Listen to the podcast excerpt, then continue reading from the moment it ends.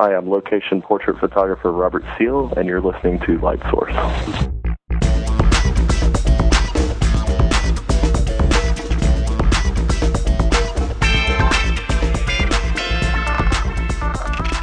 And welcome back to episode 33 of Light Source, the official podcast of StudioLighting.net, the website that introduces photographers to portrait and studio lighting equipment and techniques. I'm Bill Crawford, publisher. And I'm Ed Hidden, exclusive photographer and image inspector with iStockPhoto.com. On today's episode, we are going to be interviewing Robert Seale. He is a Houston-based photographer specializes in editorial, corporate, and advertising portraiture. Uh, he's been a photographer for magazines such as Texas Monthly, Sports Illustrated, Slam, Barron's, Business Week, and has over 200 covers for the Sporting News. And uh, when we did the interview, he was actually a staff photographer for the Sporting News. However, Yeah. Bill got an email. That's right. I received an email from Robert which said that he has left his job with the paper that he's worked at for 10 and a half years and he's actually doing freelance work. So wanted to congratulate Robert and this interview will kick off his new career. Yeah, fantastic. So when in the uh, Flickr group forum, uh, if you guys have any words of encouragement or things like that for Robert, feel free to post them when we uh, post the link for the details about the show on there. Yeah, and speaking of the Flickr, Flickr group, sound like a curse word there. Speaking of the, speaking of the Flickr group, we're actually excited to say that we broke a thousand members. So that's really cool. That is really cool. We know we have more than a thousand listeners, so I, I we know that not all of you guys are going into the Flickr group. That's right. I was excited, but now I'm a little upset because that means all those people that listen aren't checking out the Flickr group. Too many passive guys out there. Passive. That's right. Timid. Timid. Meek. Uh, do, do we want to get into that one? Yeah, let's get into that, into that for a second or two. We collect surveys from our listeners, and if you haven't filled out our survey, check out the link on studiolighting.net and give us your opinion about the show. Uh, this past month, we got a couple of interesting ones. Everybody likes to tell us what they like and don't like about the show. And and we'd be sure to take all of those comments personally too. That's right. We're, we take them very seriously, and we also have a little bit of fun with them. And we got a couple of I don't know how would you classify those remarks? Well, the one that you had sent me the IM and said, um, somebody said you're self-centered, and and I was like, uh, yeah. Yeah, they said you were self-centered and I am meek. So I don't Yeah. know what that's all about. But see, I agreed with you on the on the self-centered thing because Right. and and you tried to defend me, uh, you know, up and down, saying you're not self-centered, and and then you told my wife about it, and she said, yeah, and then she lectured me for probably not letting you talk. That's probably a decent assessment of the comment, at least. But we, so so the point is, I, I guess you don't know me as well as as our listeners do. yeah, they they're they're definitely more attuned to your personality, They're spot on, just like my wife says. which is interesting. But uh, we really do appreciate the feedback, and it, it's fun to read. Even the even the ones that say that we sound like a, a Saturday Night Live skit. And not the good one either, the, the one that imitates the NPR group. Yeah. So we'll try to not be so meek and self-centered for you guys as we go forward and try to curb that. And, and one other comment that, that was mentioned in the group and in, in the Flickr group and on the survey as well as the the Nikon Canon jokes and and they are just jokes really. I mean we we both realize that I've always said that the my favorite camera is the one that's in my hands at the time you ask me the question. Yeah, uh, I kind of agree. they said that we were being a little childish in the way that we were bantering back and forth about Nikon and Canon. So that I'm make- just gonna keep it to myself that Nikon's better than Canon. Yeah, I'll just elbow you and make the comments. I'm just kidding. I'll just go, come on, Bill. Look at that image I got. Uh, yeah, I mean, you know, they both both camera lines are are great cameras. We know that. We both have shot both with both of them for a while, so we just like to have a little fun. So loosen up a little bit. Well, speaking of um, going out and shooting together, we had a cool opportunity to uh, get out the other week and take some of our lighting equipment outdoors for an early morning shoot with a band. Yeah, that was interesting. We learned a lot. Yeah, um, one thing we learned is uh, get there early, much much earlier than your models, and try and uh, if you're working with a band, forget about you know before seven o'clock. Yeah, exactly. They weren't. It's not going to happen. We had some beautiful light, and we wanted to shoot between seven and seven thirty when there was a great fog on the river, and the sun was just filling the sky with color, and there was no way they were waking up. Uh, we had a really great background setup. It was you know, the sunrise was painting this wall with a, a wonderful orange light, and it had just rained the night before, so everything was nice and shiny and reflective. And by the time we got the lighting set up and the models there and in position, I looked at the wall and I was like, "Oh, it's boring concrete now." yeah, exactly. Another thing I learned about was uh, was wind. you think I'm- we would have learned that one from the last time we went outside? Yeah, shot, I mean it's just I don't know. I, I guess I don't shoot outside very much with large light modifiers. Yeah, I think that was the ticket. Is Yeah. we were using, we were shooting with that really, really large Photoflex Octodome, and it that thing is like a sail. Pretty much is a sail. so you want to have your your light stands weight down or have some good assistance nearby because uh, you can lose your equipment that way. The good news is though, uh, we had two lights that took headers into the ground from the wind, Youch. and uh, and one of them was the AlienBee ring flash with a modifier with the moon unit on it, and uh, that made a nice little cushion for for when it hit the ground. But the good news is, it, they both kept firing. So yeah, everything is fine. It wasn't that bad. We caught most of them, Yeah, we were we were very fortunate though with that. So um, but it is a good lesson to learn. If you're doing outdoor photography with your lighting equipment, take sandbags or take some kind of weights for your light stands. Just make sure that you have something to secure them with because that's a good way of uh, damaging your stuff. After that shoot, I was actually listening to the Michael Muller interview again, and uh, I was thinking about that shoot that we did, and I remember him saying about using his assistants as portable C stands, and I was thinking, hmm, they wouldn't have blown over then. No, that's true. yeah, seriously. Especially with a like a band, it, it would be nice to have a couple of different assistants, one to help pose, one to hold flags, and one to line lights up. So that definitely makes sense everything that he said about being able to shoot fast. He must have a team of guys and they just they know what their job is and they get it done. Yeah, this is true, and they've done it enough too. So I mean, Right. they, he knows what he's doing with it. And once again, we were a little bit frustrated by not having our wireless trigger system. Yeah, we got to get on that. So that was uh, Definitely got to get on that. That's that's definitely high on the list of things that we want to do next with our studio photography. Anyway, I I think we need to do that before we do that that wedding shoot that we were talking about. yeah, absolutely. That sounds pretty cool. So yeah, lots of fun stuff going on. Yeah, And then I have a shoot going on this weekend. I'm actually going to travel down to Philly and uh, meet up with Andrea, a fellow photographer on iStock Photo, and we're going to shoot up a good session, hopefully. yeah And, I'm uh, very jealous. I know, I know. You guys are going to be in her studio, and it's going to be awesome. yeah, we got some more models that have confirmed for it, so it's gonna- great. Well, you know, it's always an open invite for you, Bill. I I hear you. I, I had to say that because I didn't realize that you know there are lots of people listening to this and didn't want you know all you know hundred thousand of you guys out there to just show up. right. That might be a little hectic. Yeah, we, we might have to do some cycling there. A thousand photographers and like three models could be a bad mix. You get a lot of coverage. Talk about sharing sync cords. that could get confusing. It could get confusing. Speaking of sync cords, we had a chance to uh, actually be on the other side of the interview for once this week. Yeah, that was really interesting. Um, how's that speaking of sync cords? It's not, but I couldn't think of a better way to say it than leave it at that. I was gonna say it's a very meek transition. Well, we we talked about sync cords on that in, during the interview. That counts. Yes, this is true. That's good enough. Okay, speaking of sync cords, The digital photography show. yes, the digital photography show. It's at the uh, podcast network. It's uh, digiphoto.thepodcastnetwork.com. It's uh, hosted by Scott Sherman and Michael Stein, and they do a podcast about photography and talk about all kinds of different uh, different things. They interview people like uh, Scott Kelby, Rick Sammon, and a whole host of others. And they've added us to their list. It was really uh, odd being on the other side of the interview for a change. Yeah, it was strange. I mean, I was like nervous, and I was afraid I was sounding like a like a fool. I, I didn't think you sounded like a fool. I was thinking that it's. Uh, I thought we finished up and was like, wow. It's like we really sounded good and knew what we were talking about. Yeah, I think it went well. I was just kidding, but I do have some more some new sympathy for the guys that we that we interview for an hour at a time. Yeah, that is true. But it was fun. It was nice, just actually, uh, just casually talking. I, I think it may have taught us a little something about our interviews as well. We might try and make them a little more informal or just open-ended discussions or something like that. right? We'll have to give that a shot. We're probably boring everyone now, aren't we? Yeah, we're we're uh, back to the NPR thing.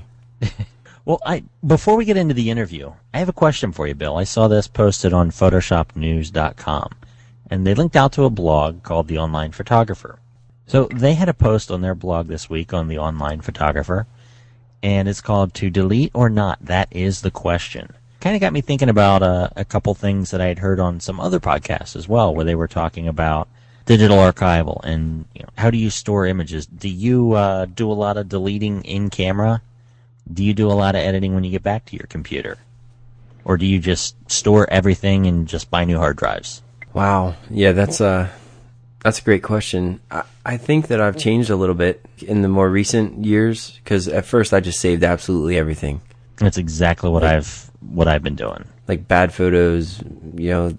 Now I think if I look at the camera during a shoot or after a shoot, immediately after a shoot, and I can tell that it's like very blurry or very underexposed, and I know it's going to be hard to salvage as a real photo, especially in a studio setting. I'm real picky. I'll bag it. Like I'll delete it right on the camera. One exception to that though is when I'm in a studio with like families, because especially with children, because to be honest, sometimes you have to combine more than one photo to get everybody smiling and looking at you and stuff like that. Because uh, I mean, it's just a reality that you, it's almost impossible to get like more than three kids to smile at the same exact time, and and you only have you know five or six different chances to get a shot of all, of all of them. So I barely delete anything when I'm shooting children, just in case. You never know. Well, that's that's kind of the the way that I deal with things as well. But the one podcast that I was listening to brought me to questioning that and they were talking about, um, for instance, the famous Monica Lewinsky photo where she was shaking hands with Bill Clinton in a crowd.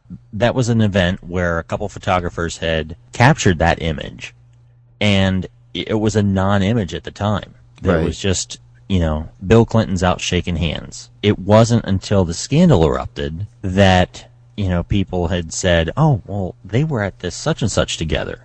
And a couple of these photographers are like, I was there that day. So they start going back to their collection and they're going through a bunch of these. Well, the one guy had said, well, these, these are digital. And he's like, well, you know, th- these aren't really good shots or, you know, there's nothing really there. So he just kind of trashed them. Wow. And the other guy was a film photographer. At least I think I have this story right. So I'm sure everyone's going to post on the Flickr group that I was completely wrong, but this is the way I remember it. so the film photographer, he had all of his slides, you know, filed and everything. So he went to them and he goes, "Oh yeah, here's everything that I shot that day." And he's just kind of going through and it's like, "Oh, there's a shot. There's one that it had no context at the time as an interesting photo. And in fact, the composition wasn't that, you know, it wasn't an outstandingly composed photo, but it wasn't until it had the context of history Right. that that became you know, a very sought after image because that image didn't exist. Right. Yeah, that's a really good point.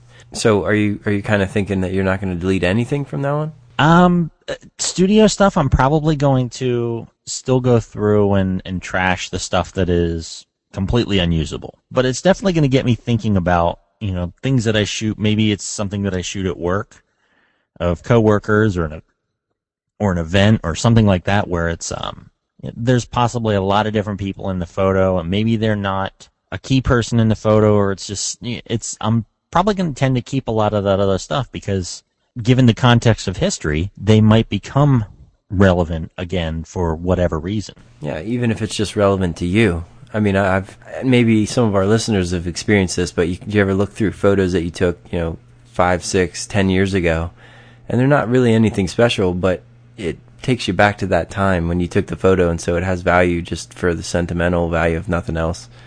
So I, I do plan to try to keep as many as I can, but if it's plainly, you know, very blurry or not, not very viewable, I don't know. I'll probably think about that a little bit more though.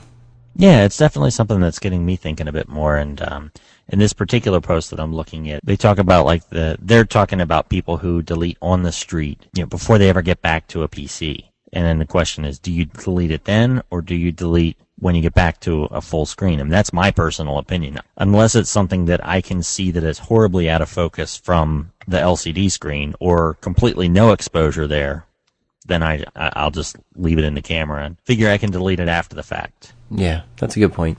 I mean, unless you're filling up a card or you're having problems or something like that, there, there's really no reason other than convenience to not wait till you get back to the office. Something to think about. Certainly, and and the other thing too is if you're if you're editing while you're in the field, you're not focusing on the shoot. That's a really good point. It's hard to resist looking at the at the not looking at the LCD, but uh, there are times when I try to force myself to stay focused on the pose or stay focused on the the lighting, rather than making sure that I got the image that I have. I'll use I'll I'll chimp while I'm looking at a at a scene, get an idea of what's going on with it, and make sure that my exposure looks good. Typically, lately I've been shooting in manual mode, so you know, I'll make sure that I have my exposure ready for a scene. And once once I see that histogram on the back is okay, then I will try not to chimp Just until start after Right. just start shooting, and I kind of focus on that on the view screen, and I keep my eye focused on the action on what's going on, and Yeah. because you, you never know when someone's gonna break from a pose or just they'll give that slight relaxation or something that'll that'll tweak and change and you know if you're looking at the back of your screen you lose that moment in time that you'll never get you may never get again That's a good point. Yeah, absolutely. yeah so that's an interesting little discussion i thought might be good to put out there and uh, Giving our listeners something to ponder. Yeah maybe it's something that you guys want to talk about on the website a little bit but it's something that crossed my mind and uh, yeah this is let us know if you like this little segment because if it is maybe we'll try and uh, throw a couple more out there for you Good times. So we'll get into this interview with Robert Seale, and he'll be talking about doing celebrity photos with sports figures and dramatic lighting, and talking about exposure and all kinds of stuff. And again, we wish Robert good luck in his new career as a freelancer.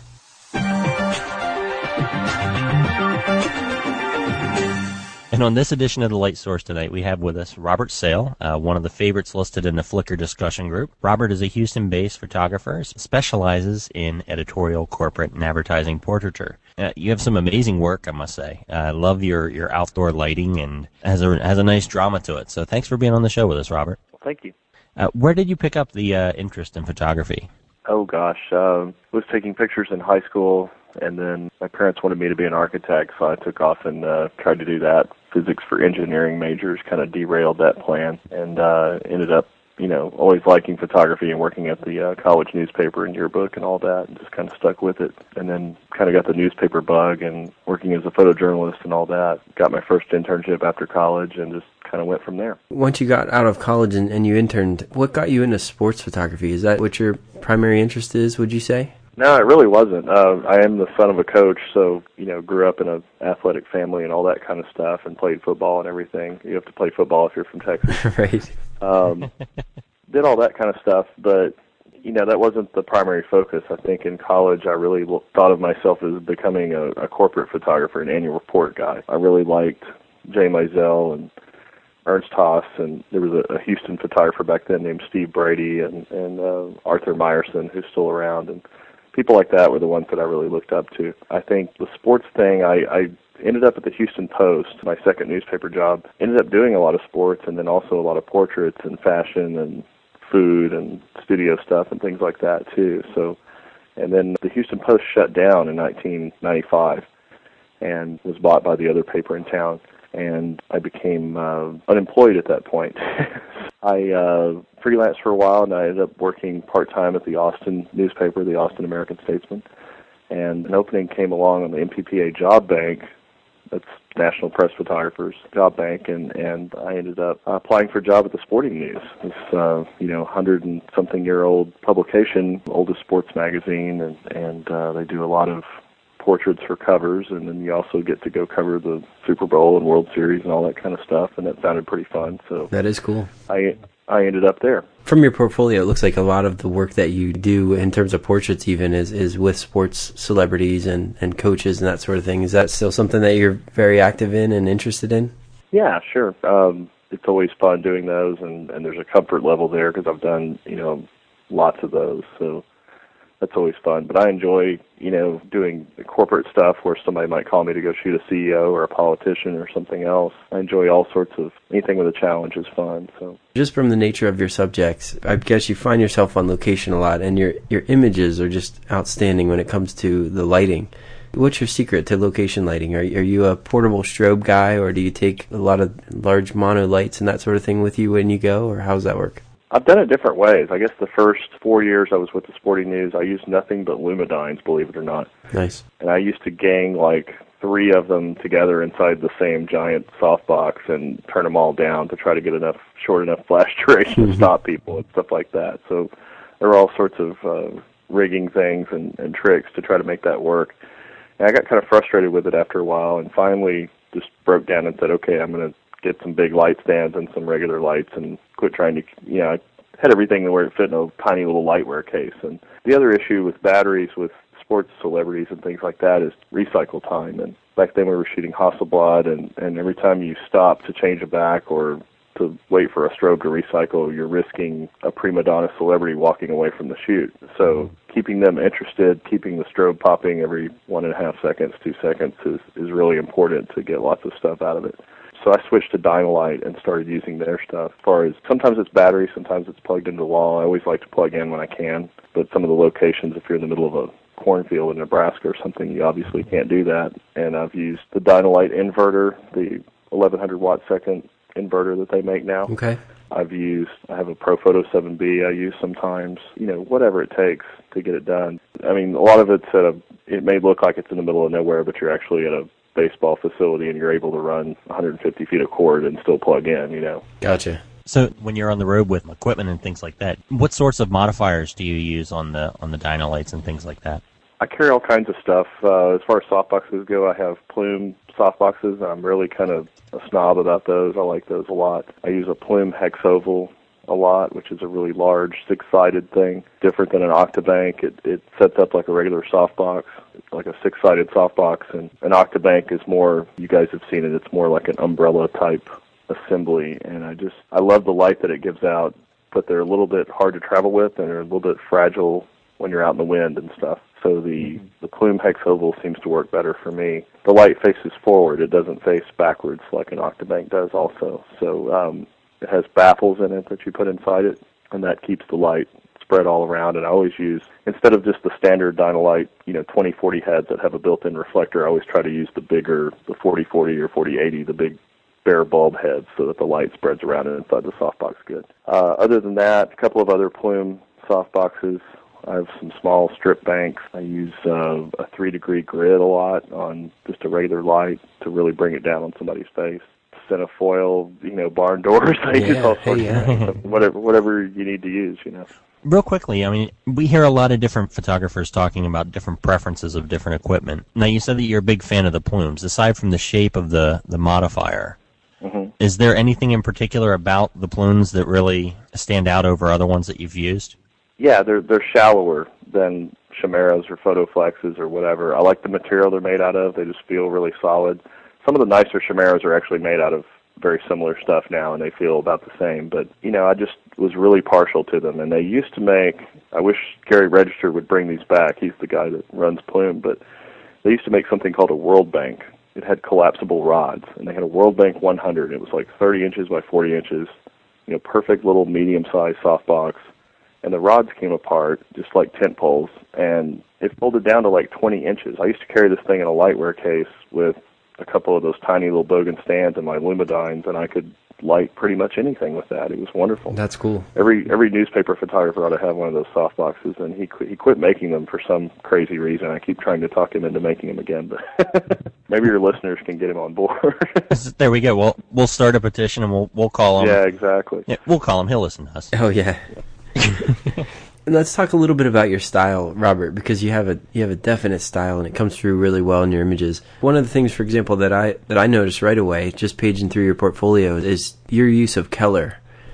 How do you get such awesome color on location? Are you bringing gels, or do you look for you know s- specific backgrounds, and how does that work? Well, yeah, you're a little bit of everything. You're always looking for a specific background. Uh, that's that's half the battle. If you can shoot at the right time of day, you know, underexpose the light, or shoot it dead on, or slightly underexposing it. Sometimes a stop underexposing it, you can get some really cool colors. And been fortunate that you know if you do enough of these, you'll you'll eventually catch guys at the right time of day. I've done a ton of shoots at high noon. Also, you don't see those in the portfolio. I don't put them on the website or anything, but we we all have to do those too, and those don't always turn out great. But um, you know, it it helps being able to do that. If you get the subject in the shade, that's a big thing with me. If you can shade them somehow, or even if it's with your own softbox, just to so that your shadow side goes shadow side and and your lit side is lit, and you don't end up with contamination from the sunlight and stuff on your subject, it'll make your colors pop a little bit more. And I almost always gel the lights with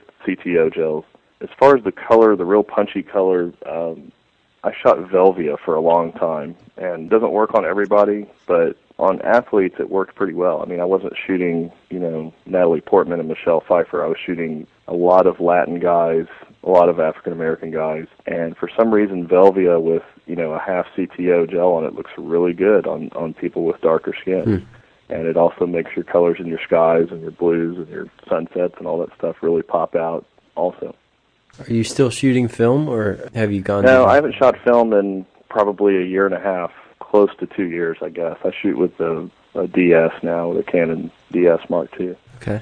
So how do you how do you uh, achieve that same effect now? Are you, is it is it in post processing, or do you do you have some tricks to share in, in that area too? I still I still gel things the same way. I still try to do everything the same way. I think I'm a little sloppier than I used to be because I know it can sort of be fixed a little bit.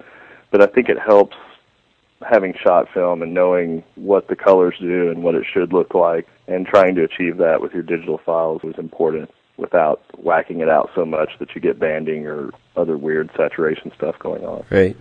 Now, just for our listeners, you mentioned um, CTO gels. Uh-huh. Uh, can you be a little more specific about how you use them on your lights and what their purpose is? Yeah, uh, CTOs are for converting daylight sources to tungsten. So back when people used to shoot tungsten film and things like that, or on movie sets, they'll use these sometimes with with uh, HMIs and things like that. Basically, they come in one eighth, one fourth, one half, etc., all the way up to a full CTO, a full conversion to tungsten. You know, I almost always use at least a quarter, and then on people with darker skin, I'll often use a half. Now, if it's somebody with really pale skin, like I said, a, a lily white actress or something, you wouldn't want to do this. But on on some of these guys with you know colorful uniforms and they've got darker skin, it can look really good. Well, eh, do you use gels in combinations with softboxes ever, or is it usually accent lights and background lights? Do I use gels in the softbox? Yeah. Yeah, the the tungsten CTO gels would always be inside the softbox, right around the light source, Okay. just taped in there with gaffer tape or whatever. I use colored gels on backgrounds. I used to say I'm the expert at shooting guys in bathrooms because I, for years, you'd go into a uh, training facility somewhere and they'd say, "Oh yeah, you've got 10 minutes with name the athlete, and you've got this to work with right here," and it would be a locker room with a bathroom next to it. And Nice. you go in there and throw a blue gel on the wall and try to make a picture out of it because it's either high noon or it's raining outside. Right.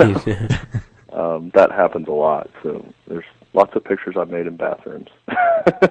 Now, a lot of the photographers that we speak with on the show, they'll either say that they either use their light meter religiously or that they don't know if it if the battery's even working it anymore.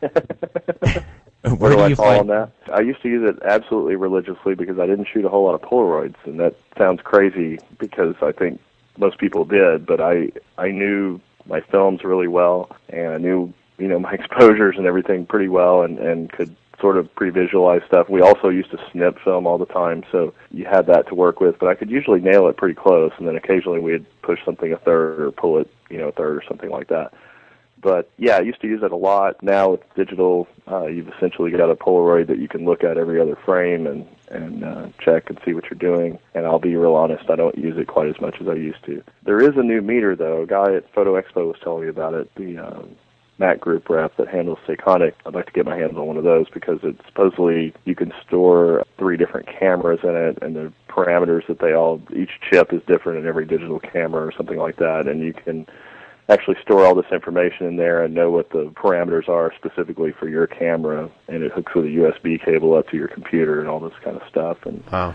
it sounds interesting it sounds like a neat idea so I think we were looking at that one up at Photo Plus too, weren't we, Bill? They do seem really cool. So you don't use it as much as you used to. no I don't I, I should I feel like a bad person for that but Well, it, the images in the end is what it's the most important, and, and your images speak for themselves. I noticed that you use the sky in a lot of your shots, um, Uh-huh.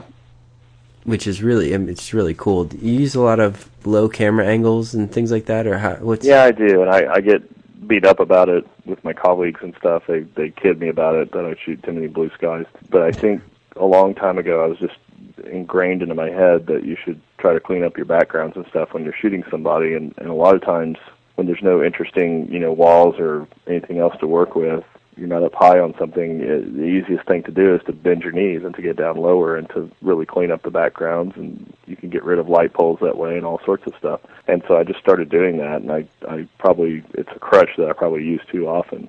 Well, I think it looks great, and there's some really neat shots that you have because of that. Especially with some of the sports guys, you know, just having them in the air with a with a ball in their hand and stuff like that is pretty cool. I did have a question. If you mentioned time of day, and when you're using the sky like that, is there a particular slot, you know, like a sweet spot in the day where you like to get grab that sky and use it for a major design element in your shot? Gosh, if I could get everybody to show up, you know, 30 minutes before sunset, it'd be a wonderful world. But it it doesn't happen like that. So you know it's not it's not the way the world works. So sometimes you're you're shooting at one in the afternoon or noon or something like that, and you've just got to really overpower that sky, hit them with 2,000 watt seconds or 4,000 watt seconds, and and bring it bring the blue way down or silhouette the buildings or whatever you have to do.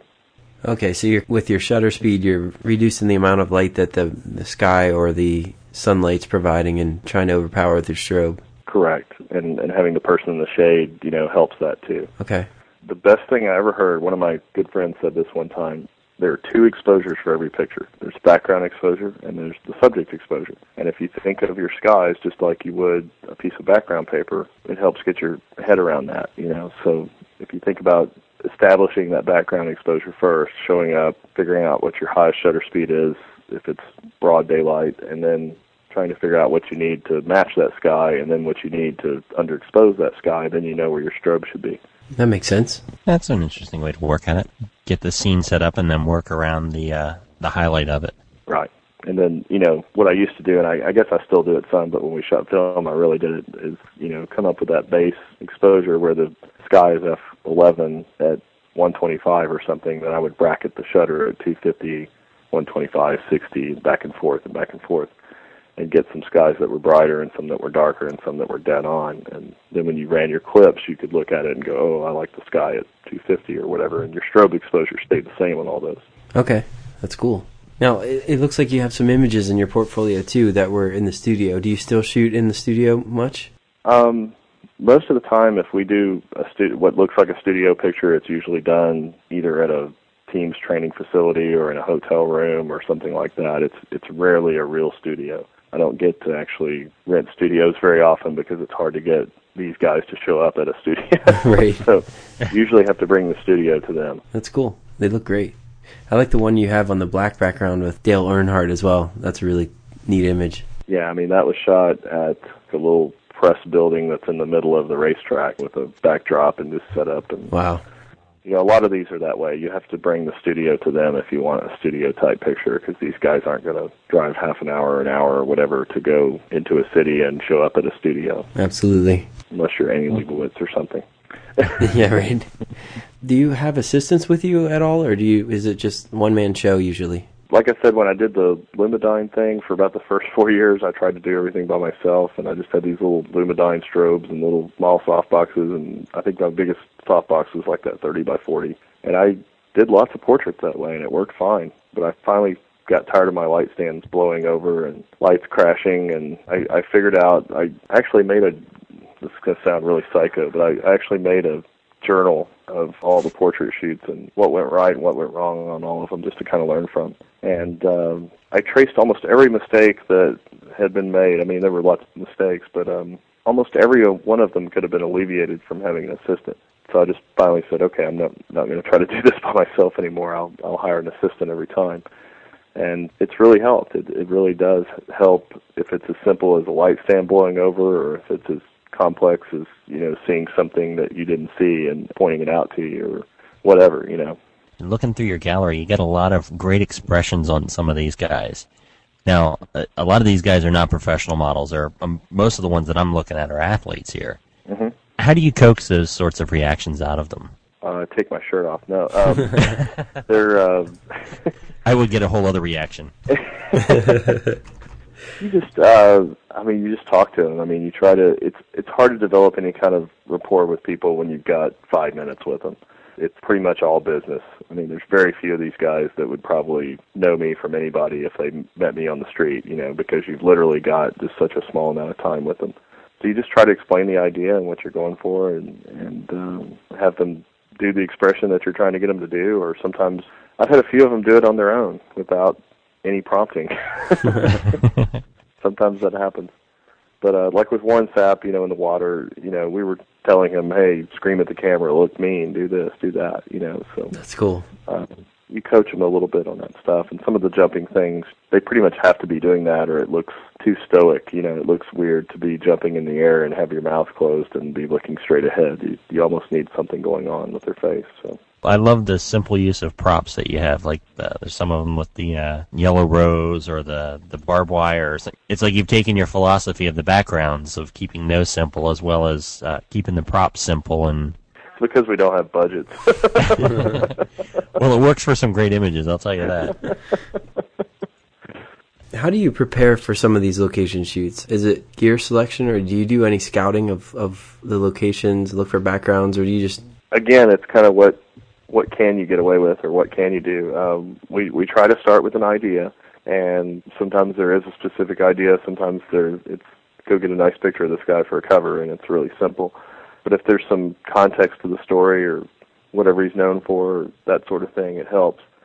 And then you try to get out to whatever city it is, you know, a day early and look around and try to find a good spot to shoot the picture. If it's if you're not being limited to the team's training facility or wherever the guy is, if it's his house or whatever it is. And then you try to make arrangements to to shoot him someplace really cool. I mean, um, a good friend of mine, uh, Andy Hayt, who works in used to be a Sports Illustrated photographer, works in San Diego now at the paper.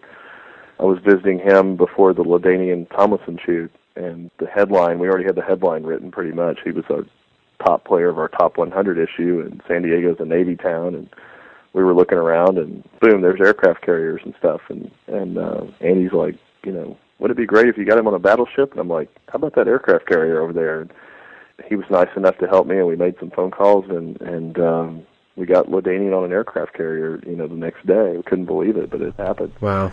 So sometimes you just have to ask, and people oftentimes are willing to help you out. The the biggest problem isn't necessarily the athlete. It's sometimes just convincing the the team PR guy that it's not going to take much time and it's going to be easy to pull off and and nobody's going to get hurt and all that kind of stuff. Right. um, a lot of times the athlete, once they get there, they see how cool it looks or whatever. They're like, "Wow, I'm going to look cool. This is great." But the problem is the people that you have to go to, you know, in between and their other commitments and things like that, and trying to get them out there to do something different. The easiest thing for everybody is, you know, for you to show up and hang up a backdrop in their racquetball court at their training facility and spend five minutes shooting a headshot. You know, that's that's what they would like you to do, but you have to kind of push them all the time to do a little bit more than that. so you're talking them into bigger shots and stuff like that. You try to. Um, you don't get them all the time, but you try to. There was some really good advice that a friend of mine told me one time. And he he said, you know, you've really got to cover your tail on this kind of stuff. You've got to think of all the different ways it could go and have your lights set up ahead of time, have everything tweaked, have your Polaroid shot and all that kind of stuff so when the guy steps in you're ready to go and, and you're not wasting his time. If you're stumbling around and moving lights and changing, you know, looking for your sync cord and stuff like that, right. then, then you're going to lose them. But if you if they show up, you tell them what you need them to do. You show them the Polaroid or the back of the digital camera and show them that you know you're confident in what you're trying to do. Then you can usually get them on board pretty quickly and and uh, complete the shoot. And the other thing I do is I'm really pretty good, I think, about not doing the just one more roll thing. I've watched a lot of photographers do that, and and they get somebody famous in front of them, and they think, oh, I've got to just milk this for another minute, another minute, another minute, and they keep on and keep on, and they're shooting the same picture. Right. You know, once you got it, you got it. You got to let that guy go because it, I mean, in in my business, you're going to see that guy again. You know, there was a time where I shot Derek Jeter, I think, four times in four years. You know, so you're going to run into him. You're going to run into him again, and uh, you want him to remember that you were the guy that was easy to work with. That makes sense. So, and if they if they're not inconvenienced and they actually have fun, then they'll be willing to sit for you again. You hope so. Like I said, I'm not sure that any of them would remember right. any of us, but you you try to make it. um at least at least they're not going to remember you as don't ever let that guy that. yeah. you don't want you don't want that happening. I send them prints afterwards, and you know, follow up with the PR guys and things like that. So. I was gonna say that would be a sure way to get an expression that you don't want. like, oh, that Exactly. when you're getting ready for a location shoot like that in terms of equipment selection you told us the light modifiers and things like that that you favor but is there anything else in your gear bag that you consider to be essential Oh gosh, um, I'm carrying a lot of gear right now, more than I used more than I used to. Uh, essential cinefoil. nice I carry a lot of cinefoil, and uh, I don't carry barn doors. I don't carry snoots, but I'll use cinefoil to make all sorts of things. And uh, you guys know what that is? The black black aluminum foil. yeah yeah that's great stuff Uh, I use it a lot. Um, obviously, all the gels, a lot of gaffer tape.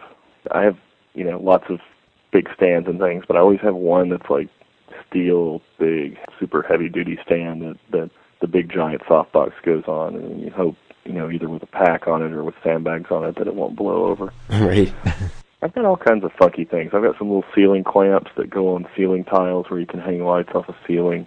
I carry tools. I carry all sorts of weird things to repair all the different softbox rings and all that sort of stuff on the spot. So are you normally attached to your lights by a sync cord or you use a, a particular brand of wireless triggers um, I use Pocket Wizards, yeah, but um, I, I say it's about half and half. If it's just me and one guy and you know a softbox pretty close, I'll I'll usually use um, just a sync cord because it's super reliable and it's right there, and you don't have to worry about anybody you know hitting it knocking on the wrong channel. But there are pictures you can make with Pocket Wizards you can't make otherwise. I mean, right I had to shoot a picture the other day um, for an annual report, and it was in a hospital, and we had a light, you know, a hundred feet away down in, in another hallway, and there's just no way you can do that with cords. So they're handy times where you, where they work really really well. it strikes me as interesting that the sports photography is probably pretty similar to uh, some of your executives and things like that in terms of how much time you have with them and that sort of thing for annual reports. It's it's really similar. It's I wish uh, more clients could figure that out, it's, but it is really similar. Um, it's it's being prepared and it's you know having it figured out ahead of time and scoped and knowing what you're going to do and kind of almost choreographed. You know, it's like okay, we're going to shoot this for you know I used to do it by rolls. Okay, I'm going to shoot a roll and a half of this, then I'm going to shoot this, then I'm going to move to here, then we're going to move him over here, and and there's lights set up in every spot. I mean, I'm not Okay. I don't have the subject standing around while I'm moving lights and stuff. They're they're literally going from spot to spot, and we're we're shooting fast, and we get them out of there in just no time, you know. So with the CEO, it's the same way. You can't have them sitting around or they get bored and they're going to think you're incompetent, you Right. know. So uh, you don't want that happening. So if it takes you know having more lights there, if even if you have to go rent them or something, you've you've got to you know have enough to cover all your stuff. That's interesting. So you'll have like multiple setups just in different locations that you've chosen. Correct. Yeah, I used to, you know, even with the little tiny Lumadyne kit, I would look for spots where I could get two completely different pictures out of, you know, what little lighting gear I had. You know, it's like, okay, there's a good masonry wall over here and there's a sky over here and all I have to do is turn the softbox, you know, 180 degrees and I get both pictures and I can move the guy five feet and do this, you know. That's cool. I would I would look for things where I could, you know, knock two pictures out in just no time. So I, I still do that, but it helps if you have more lights, so you can actually set different sets of lights up and have them ready to go. That's pretty good. We should set some assignments up for our Flickr group uh, members and tell them, you know, give them a time frame and say, all right, knock as many portraits out as you can, Yeah. and they all look different. or how Well, how many images can you get without moving your softbox stand? It it got really crazy that that LeBron picture that's on there. We actually had him on a picture day, and the, the worst thing in the world is to tell a photographer, "Oh, you've got to shoot some athlete on picture day," because picture day at a team, you know, for baseball or for basketball or football or whatever, they basically run all the players through and they do all the little PSAs where they talk to the video camera that you see in the stadium, you know, don't do drugs and right. you know, this is sponsored by so and so Chevrolet and all that. They do all that kind of stuff, and then they go through and they do their mug shots for whatever league they're in. They do a shot for the AP. They do all these different things, and if you get scheduled to shoot them on a picture day, it's just like the worst thing ever um, because they're they're going to so many different spots, and you've got no time to deal with them. But you get somebody really high profile like LeBron, sometimes that's the only way you're going to get them. and so we literally had about three and a half, four minutes to shoot him. Wow. And set up a giant backdrop, and we did, I think, four or five sets of separate sets of uh, packs of Dynalites, and labeled everything, and had it all on the same channel. And basically, I had an assistant turn packs on and off while he stood in the spot and moved slightly. and we got a bunch of different looks out of him in, in three and a half, four minutes. You know, from a from a silhouette with a red background to the lighting you see there, to a shot with his coach with a, one big softbox, to all sorts of different things. And and we literally did it just by turning packs on and off and just having our act together ahead of time. That's amazing. It, it takes a lot of planning. Then it sounds like that's really cool. Having having it all set up right around his head, you know. right. So now, when you're talking about like the speed of your shoots, um, does that translate to your workflow as well? Do you shoot in RAW or JPEG? No, every everything's raw. Everything's RAW. Yeah, I do everything in RAW. I can't imagine doing lighting stuff, and and, and you know, I know photojournalists, newspapers, and things they have to do JPEG for time constraints, but I can't imagine doing portraits and stuff and not doing them in in RAW. What is like a typical post process like for you? What kind of software do you use, and like what portion of time is that for each image? Um, it's more time than I would like it to be. it was actually I was actually thinking about this the other day. It was it was nice, you know, dropping your film and going to lunch and coming back to look at the snips and then going to a bookstore and then picking up your film and sticking it in a FedEx envelope. it was actually easier then. But uh, no, uh, I mean the control is good and, and shooting digital is wonderful in a lot of ways. But I am spending tons of time now sitting in front of a computer monitor. I probably spend more time just cleaning up dust and making things look perfect than than anything else. If you shoot these skies and you do them with a wide angle lens and you do it at f16 or f11 or something, you're going to have just with that camera, that 16.7 megapixel camera, you're going to have so many dust spots no matter what you do. Wow. That it's just unbelievable how much time I spend cleaning things. I find that a lot with my wide angle lens as well. Yeah, so it's it's like oh, I'm going to shoot everything long at five six now because I don't get dust. but, but no, it's it's such a part of what I do. Shooting, you know, I used to use the Hasselblad 40 just all the time. Now it's wide lenses on these full frame digital, and and yeah, you spend a lot of time retouching. I think, not retouching like making people look like pinups or anything weird right. like that, but just just retouching to make it look right. You know, just cleaning things up and cleaning things up, yeah, and making sure blacks are black and stuff like that. That's cool. If you were going to give advice to someone who was was interested in doing the kind of location or sports photography that you do, what would what would be your advice to help them get started? Um, honestly, the best thing in the world that I did, I think, was going to work at a newspaper. It's going to sound nutty to some people because I know a lot of people go into this business by assisting or whatever, but uh, being able to shoot your own assignments, you know, five, six times a day at a small paper and having to figure out lighting on your own and having to figure out assignments and dealing with people one on one all the time and you know I started out very very shy I think I still am in a lot of ways but but you know you get to the point where you can look somebody in the eye and, and tell them what you need and that sort of thing.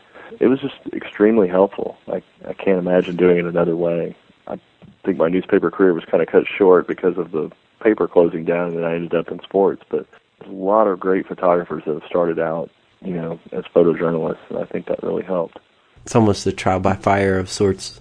Yeah, it kind of is, and there's some freedom there too. You know, you're I know some guys that go straight from assisting to doing corporate jobs or ad jobs, and somebody's telling them exactly how to shoot to a comp, and and they never get to see what they're capable of right. because they've never had the freedom to do what they want to do. And and in a newspaper environment, at least, you know, there are some constraints. Obviously, you need to try to tell the story, but but you can use your creativity to tell the story and and do it the way you want to, and I think that really helps. Um, well, I was going to ask about a couple of specific images in your business portfolio, if, if we can, for a minute. Sure. I was just curious. Uh, you don't have to give away all of your secrets, but some of these are really interesting. I'm really curious how you made the image, like the one of uh, Fred Fowler. Okay. It's uh, it's got a blue circle, and he's sort of at the end of some sort of tube. Yeah, the story there was that he was um, sw- basically Duke Energy was spinning off portion of their company, the pipeline division, I guess, and they were going to call it something else. and so it was a portrait of him for a business magazine. Okay.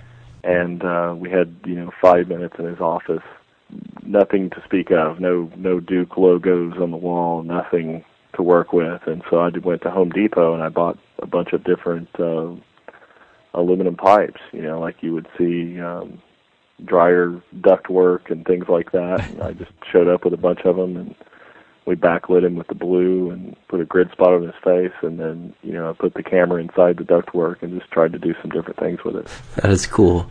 Trying to make it look like a pipeline. So you had seen his office then ahead of time, I guess.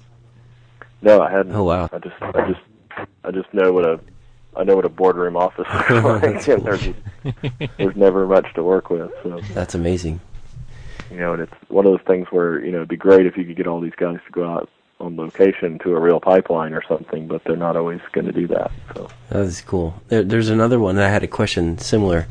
You have an image. All it's labeled is that it's an internet CEO. It sort of looks like yeah, actually, that's an old one. That's really old. I should take that down. But there was a guy in Austin during the kind of dot com boom or whatever, and that was at his office, and there was again really nothing to work with there. But he had a, a beveled glass door, almost like you would see on someone's house. You know, where it's got all sorts of bevels, doing swirly designs and stars and different things. It's almost like using a Cokin filter. You know, I put him on one side of the door, and I got on the other side of the door and focused on him through one of the little round things, and and it sort of distorted the rest of him like that. Beveled glass doors are fun fun to play with. It sounds like the moral of the story is you just sort of improvise. I mean, it's you're the, master You do a lot of times. Uh, you you try to go in. I mean, it's always better to have an idea and to have some context. And you know, again, it's the journalist part coming out. You know, you want your, your picture to say something and to uh, have some content. You know, if it's you know you're shooting for a movie poster, you want to get the gist of what it is just by looking at it. It's the same with magazine photography or newspapers or anything else. I think you want the photos to communicate, not just look cool just to look cool. You know, Right. Um, in a perfect in a perfect world, you do both things, but it doesn't always happen. Well, I think you're very, very good at it, and really, and I, I, I think uh, our listeners are really going to appreciate hearing some of the stories behind some of these images and and your philosophy for location portraiture. And I thank you for hanging out with us tonight. You bet. Anytime. And of course, folks can check out your portfolio at your website, which we'll provide links to in the show notes. You can get there at uh, robertseale.com. That's Robert, S-E-A-L-E dot com. Robert, thanks for hanging out with us tonight. Thank you so much.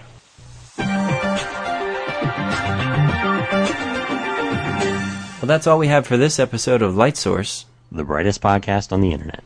Be sure to check out the show notes at studiolighting.net for the things that we talked about on today's show. And there you can also find links about our photography and keep up with the stuff that we've been shooting. And don't forget, you can send us feedback or questions about the show to studiolighting at gmail.com. And we'll try to answer those questions on the show or in the lighting questions section on studiolighting.net. You can also get feedback on your photography in our Flickr group, which is at www.flickr.com slash groups slash lightsource. Till next time. Take care.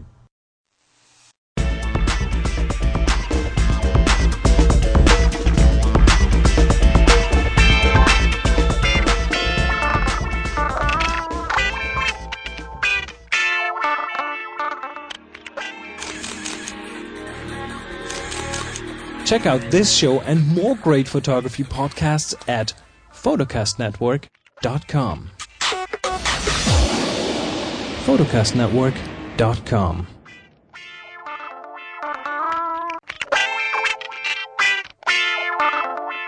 Don't be so meek. I will not be meek. What does meek mean anyway?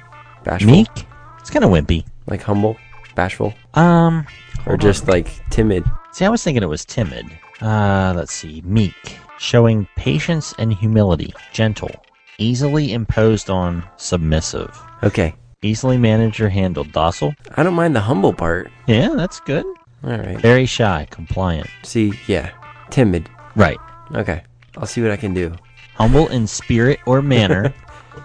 suggested retiring mildness or even coward submissiveness. Oh my goodness.